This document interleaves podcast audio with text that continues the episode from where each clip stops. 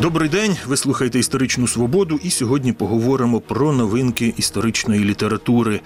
Взагалі, оці останні роки вони складні для книговидавців. Минулого року всі книжкові заходи відбувалися. е, Тільки віртуально цього року книжкові ярмарки відбулися, але як кажуть, ті, хто на них був, там видавців більше ніж відвідувачів було. Ну, але все-таки книжки виходять, історичні книжки доволі цікаві. І от, власне, про новинки історичної літератури будемо говорити із моїм колегою, журналістом та істориком Петром Біляном, який у вільний від е, своєї основної роботи час уважно читає різну літературу і коментує її на своєму ютуб-каналі Петро Чтиво. Петро, вітаю! Доброго дня. Я от сказав про новинки, але я пропоную взяти книжки не лише які вийшли у 2021-му, а й наприкінці 2020 року. Так, я можу звернути сказати так, що я в принципі взагалі ніколи так не женусь виключно за новинками. Ну але тут у 20-му році вони формально вийшли. Але от видавництво Астролябія, зокрема, мемуари Карла Густава Маннергейма. От, власне, на цій книжці хотів би насамперед і передусім зупинитися. На мою думку, це взагалі якийсь такий книжково-історичний феномен в Україні, що одразу два українські видавництва, одне львівське, інше київське, майже одночасно видали мемуари е, Карла Густава Маннергейма, маршала Фінляндії. Одного з творців фінської армії, який двічі очолював фінську державу, один раз в якості регента, інший раз в якості президента. Така цікава постать. Але зважаючи на те, що одразу два видавництва звернули на нього увагу, чим Карл Густав Маннергейм настільки цікавий українському читачеві? Ні, ну українському читачеві зрозуміло, чим він цікавий, тому що Карлу Густаву Маннергейму вдалося зробити те, що не вдалося українцям під час визвольних змагань 17-20 років. Це втримати незалежність, збудувати армію і якось ві- відбитися від е, більшовиків, придушити внутрішніх їхніх червоних, яких у Фінляндії було немало, і все таки втримати державу, врятувати Фінляндію для цивілізації. Постать, звичайно, надзвич- надзвичайно цікава така для українців. Дуже цікаво почитати. Ну звісно, треба відзначити, що це трошки перебор, так би мовити, що два видавництва все таки взяли за таку складну працю, і е, ресурсу потрачено було багато. І тепер читачам той український читацький ринок не скаже, що він такий дуже багатий, великий. А їм треба тепер вибирати, чи в нашого формату взяти видання, чи астролябію львівську. Все таки астролябії є довідковий матеріал. Мемуари все таки насичені там перелік багато історичних подій. І тих, е, скажімо, з ким е, фельдмаршал Маннергейм там співпрацював, стикався, і деякі події історії Фінляндії, які не завжди, скажімо, відомі широкій нашій читацькій публіці. А там все можна почитати в довідковому матеріалі. Треба сказати разом з тим, що дуже така нестандартна фігура Маннергейм сам по собі, що от якось він так не вкладається такого звичайно традиційного генерала е, войовничого, як у нас сприйнято так вважати, патріот, який там іде в рішучий наступ, відбиває всіх ворогів. Це людина, яка. Ну я не знаю, як е, лічильник якийсь він постійно рахує. Це відчувається все таки освіта. Е, Все таки він дуже сильно завжди от в цих мемуарах відчувається те, як він рахує шанси, рахує варіанти, і це і е, постійно в нього це присутнє, як під час російсько-японської війни, так і під час першої світової. Ніколи він такий дуже. От щоб там з шаблею на голо бігти кудись і щось воювати, він завжди рахує варіанти, передбачує, думає про стратегію, думає про перспективи, і е, йому вдається все таки досягати цього е, результату, який він е, перед собою ставить навіть в надзвичайно складних умовах. Е, цікава річ, яка мені впала у вічі в контексті нашої цієї боротьби за права української мови, за відстоювання. От в них Фінляндії в 30-х роках вже вони, наче перший раз від більшовиків відбились. Теж там фіни будували національну державу і дуже активно пропагували фінську мову. І тут, в 35-му році, фільдмаршал Маннергейм звертається, готує збройних сил Фінляндії спеціальну відозву, що мовляв нам фінам. Незалежно той то фінськомовні чи шве е, чи з шведською мовою говорять, вони всі підтримували боротьбу нашу у 18-му році, і всі вони громадяни Фінляндії, і всі вони навіть разом несуть, так би мовити, е, нашу свободу і захищають їх. За п'ять років до радянсько радянсько-фінської війни він помічає такі речі, на які варто звернути увагу, підтримати єдність всієї фінської нації, як е, там, хоча там там невелика та шведська община, но але на це акцентується увага. Е, Дуже цікава тема теж також відносно зимової війни е, з радянським союзом, яку Фінляндія. Ну, нас так якось часом читаєш наші е, скажімо так, журналістів, які пишуть про там е, дуже багато так подається, що воно що має- практично таке враження складається, що Фінляндія війну з радянським союзом виграла. От, власне, тут штука- так, тут даруйте, вставлю свої 5 копійок. Дуже часто це трапляється, що от Маннергейм переміг Радянський Союз, і це кажуть не лише журналісти, це кажуть часто політики, політтехнологи. Не знаю навіщо вони це або від Ну, незнання, не або у них якась така от є в цьому плані Ну, якийсь політичний інтерес. Бо ну справді Фінляндія не перемогла. Фінляндія відбилась, Вона але двічі програла, двічі програла дуже важко, і дуже це був важкий мир для Фінляндії. Але тим не менше, це був програш не такий, е, як от, ну, у нас дуже часто теж така теза присутня в Україні, що у нас говорять, що або капітуляція, або перемога. А бі- можна програти війну, але програти так, як програли фінни, що вони зберегли незалежність, зберегли армію, зберегли можливість для культурного розвитку свого самостійного. І тут досить цікаво, от з цим якраз перед війною, там от ті ж були зустріч фінів, зустрічаються вони з радянською делегацією. Радянський Союз висуває вимоги територіальні, щоб вони посунути кордон далі від Ленінграду. І парадоксальна ситуація. Я ну, я цього не знав. Що Манер Маннергейм пише в своїх мемуарах, що він говорив фінському уряду, що погоджують. Якщо можливо вирішити без війни, погоджують. Е, ну вони не погодилися. Війна е, і знову таки 40-й рік, березень, там надзвичайно важкі втрати несе фінська армія, ледь стримує, але стримує радянську. І розмова йде про те, що заключати мир чи ще далі спротивитися. І знову таки Мандергейм говорить про те, що про мир треба домовлятися тоді, коли у вас ще армія здатна чинити спротив. Коли вона здатна воювати, тоді треба домовлятися з супротивником. Ну теж дуже нестандартна ситуація. Я не знаю. Ну для мене дуже нестандартна заява для такого генерала бойового. Ну я принаймні я собі у нас такого я ніколи не зустрічав, щоб хтось з наших діючих генералів чи в 20-ті роки, чи тепер якось такі от теми були в нього. що Коли треба домовлятися про мир, яким чином, і спираючись на ту армію, яка ще в стані воювати. Тому дуже нестандартний такий погляд на е, війну. На те, коли треба говорити про мир, яким чином готуватись до війни, і чим можна пожертвувати заради миру. Тобто, ну там фельдмаршал Маннергейм розглядає, що можливі якісь територіальні поступки заради того, щоб переконати такого е, з одного боку сильного, з іншого боку, непередбачуваного е, сусіда, як радянський союз, в тому, що Фінляндія не несе для нього загрози. Ці теми в нього дуже присутні в цих його мемуарах. Ну загалом варто на них звернути увагу, варто придбати, особливо нашим політикам, е, журналістам, які дуже багато розмірковують на темі війни і миру, на тему, яким чином організовувати патріотичне виховання. Це надзвичайно цінна і корисна книжка, яку би дуже варто було прочитати. Наші особливо не знаю, там, якщо широка громадськість, звичайно, якщо б вона включилася читала такі книги, це було просто прекрасно. Ну а якщо хоча б навіть обмежитися нашими журналістами, політиками і людьми, які люблять поміркувати на рахунок е, того, як Фінляндія там боролася і перемагала, то було б це дуже е, добре і корисно. е, яким ще Ну, присвятили е, автори книжки. Вийшла також книжка, автор Станіслав Русовецький, дух і літера видавництво видало Шевченко, часна біографія. Шевченко, Ну, сучасна Григорович- біографія. От у мене одразу питання. Ну, здається, його біографія вже вздовж і поперек досліджена. Відомо всі перипетії його біографії. Е, Що він любив, що він не любив, кого любив, кого не любив, і його різні Ну, етапи творчі. Я вважаю, що в нашій культурі це така фігура знакова. Я, я думаю, що він найки- чи не найбільше до нашого до формування нашої національного менталітету, і до ставлення, і до праці, і до власності, і до еліт, до держави, і до того, як ми реагуємо на соціально-економічні якісь. е, Реалії чим чи намагаємося вирішувати конфлікти, то Тарас Григорович Шевченко приклав своїм словом дуже багато, скажімо, приклався до того, щоб сформувати цей образ сучасних українців. Ну е, значною мірою тут ще й помогла радянська влада, яка пропагувала активну його творчість. То ті, хто там кому е, 40 років і старше, то вони мають свій образ великого кобзаря. Ну, як на мене, в принципі, кожне покоління повинно прочитати Шевченка по-своєму. І у нас ці питання сучасної біографії Шевченка воно буде поставати.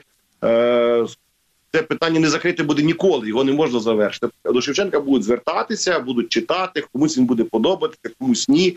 Е, з'являються це такі якісь нові новий інструментарій. Ну, хоча документи там в основному можливо ті, що й були, але питання інтерпретації, яким чином ми до цього ставимося, як ми дивимося. Ну, автор дуже звичайно позитивно ставиться. Дуже цікаво. Це таки е, розповідаються про те його і життєвий шлях, і все таки якщо ти читаєш тут цю книгу, то все таки Тарасу Григоровичу вдалася все феноменальна кар'єра. Попри те, що він все життя нарікав про те, як важко, і так він йшов якийсь такий, що в нього життя не склалося, там Це феноменальна кар'єра. Людина, яка народилася в селі, ну, навіть собі у нас уявити в сучасних умовах, що хлопчик з села на Черкащині робить кар'єру, потрапляє в е, метрополію, в величезне місто. Ну там, скажімо, якщо е, в сучасних реаліях то в Нью-Йорку хтось би зробив кар'єру, і всі ним захоплювалися як е, рок зіркою колосального масштабу.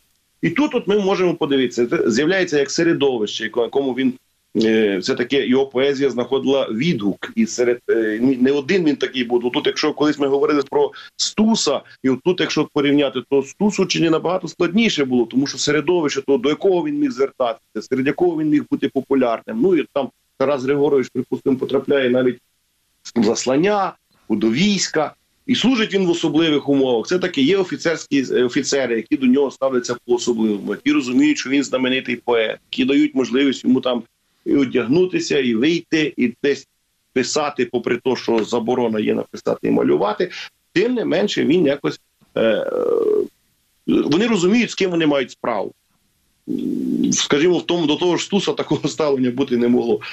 І дуже цікаво, що все-таки з'являється оте, е, теж середовище, е, яке і пропагує його творчість, і розвивається.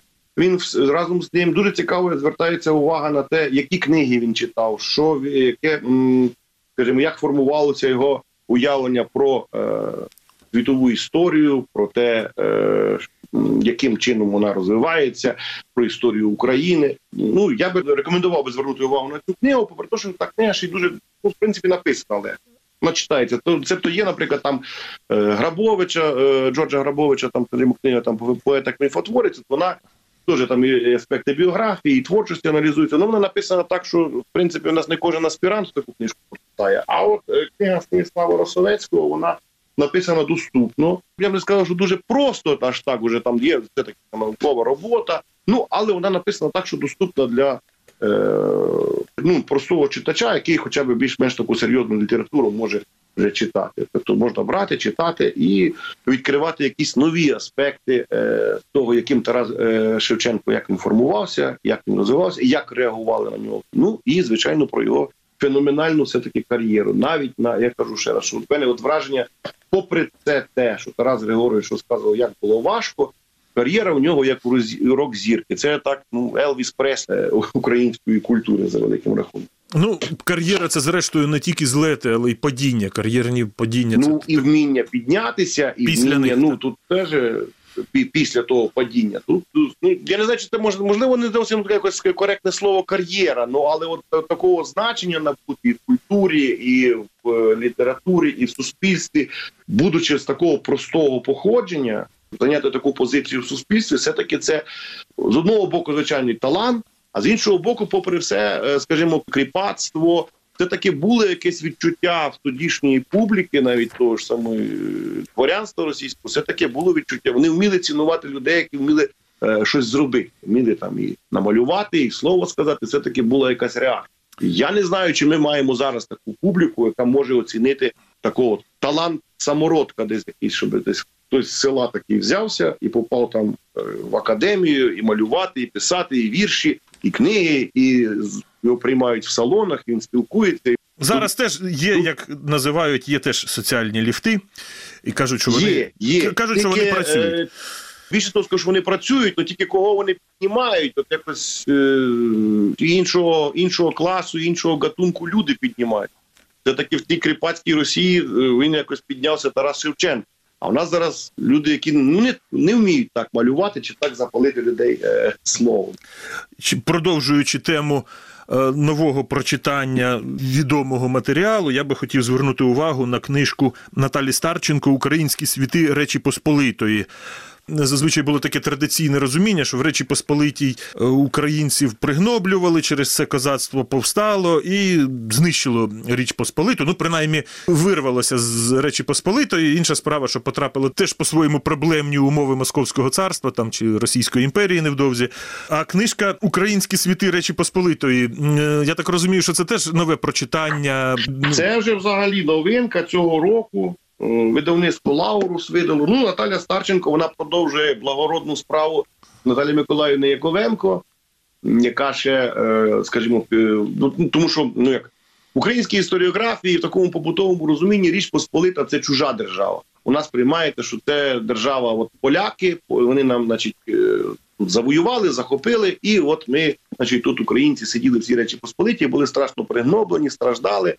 І вся е, шля, е, шляхетство, все, все якісь вищі верстви вони сполонізувалися, і е, ми втратили державу. Ну як потім там козацтво все повставало. А тут виходить з книжки Наталі Старченко. Вона там дуже активно працювала з архівами і з документальними матеріалами тих часів, і дуже увагу велику звернула на суди, на судову систему. І вона розповідає от історію через ці таку історію значною мірою повсякденності, як о, тодішнє населення е, шляхтаця, скажімо, і там е, як вона судилася, як вона захищала свої права, і виходить так з книги.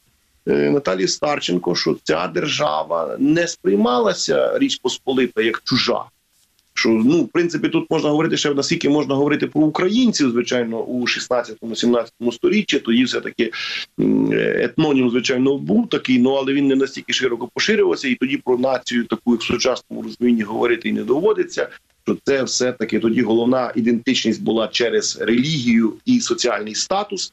Було важливо, чи ти там православний, католик, ну і який ти займаєш місце в соціальній ієрархії. Ну, звичайно, це міф. Що то, що шляхетство це укра- е, руське перейшло в католицизм, це він був надзвичайно, е, скажімо, підірвала його ще Наталія Яковенко своєю книгою про українську шляхту.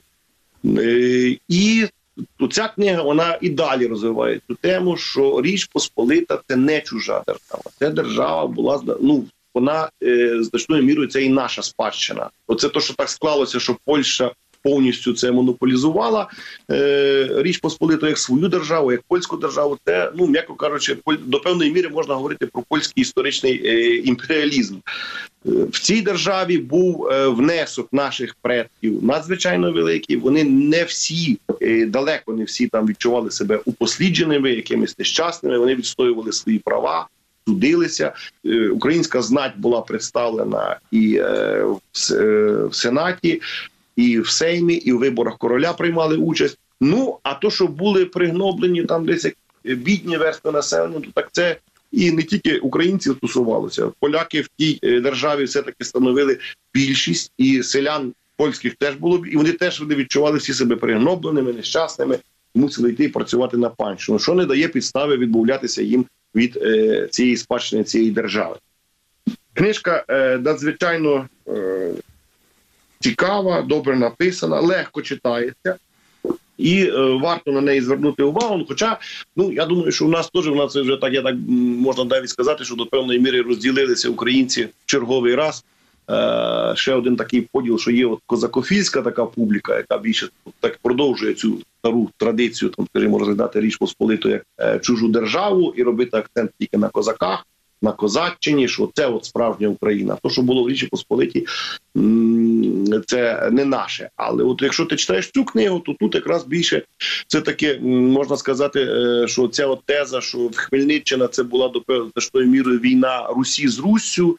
Що е, елементи громадянської війни, е, коли частина, скажімо, руського населення підтримала річ Посполиту, підтримала короля, а частина все таки шляхти і населення простого підтримувала козацькі повстання Хмельницького, то вона має е, дуже значні підстави для того, щоб це був дуже такий важливий аспект цього конфлікту. Що там от говорити про Хмельниччину як е, війну, е, чисто таку термінах національних, що це от українці проти поляків, що це для того конфлікту не зовсім коректно. Що там дуже сильний був елемент і релігійного протистояння, і станового, що козацтво хотіло отримати ті права, які мала шляхта, а частина, в тому числі і руської шляхти, на це не погоджувала.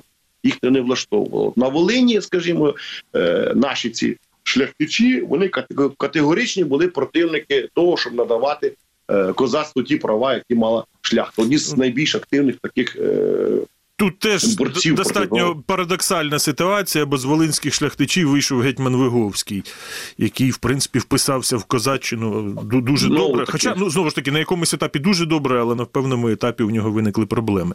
Ну проблеми виникли досить серйозні. Все таки його політику, ту яку він проводив, яку він пропонував, то скажімо, е, козацтво низове воно ж не сприйняло, і зокрема ті ж самі запорожці, і ця, ця політика за гадяцькою угодою вона ну не вдалося. Дякую. Це була історична свобода із істориком та журналістом Петром Біляном. Ми говорили про новинки історичної літератури. Передачу провів Дмитро Шурхало. На все добре.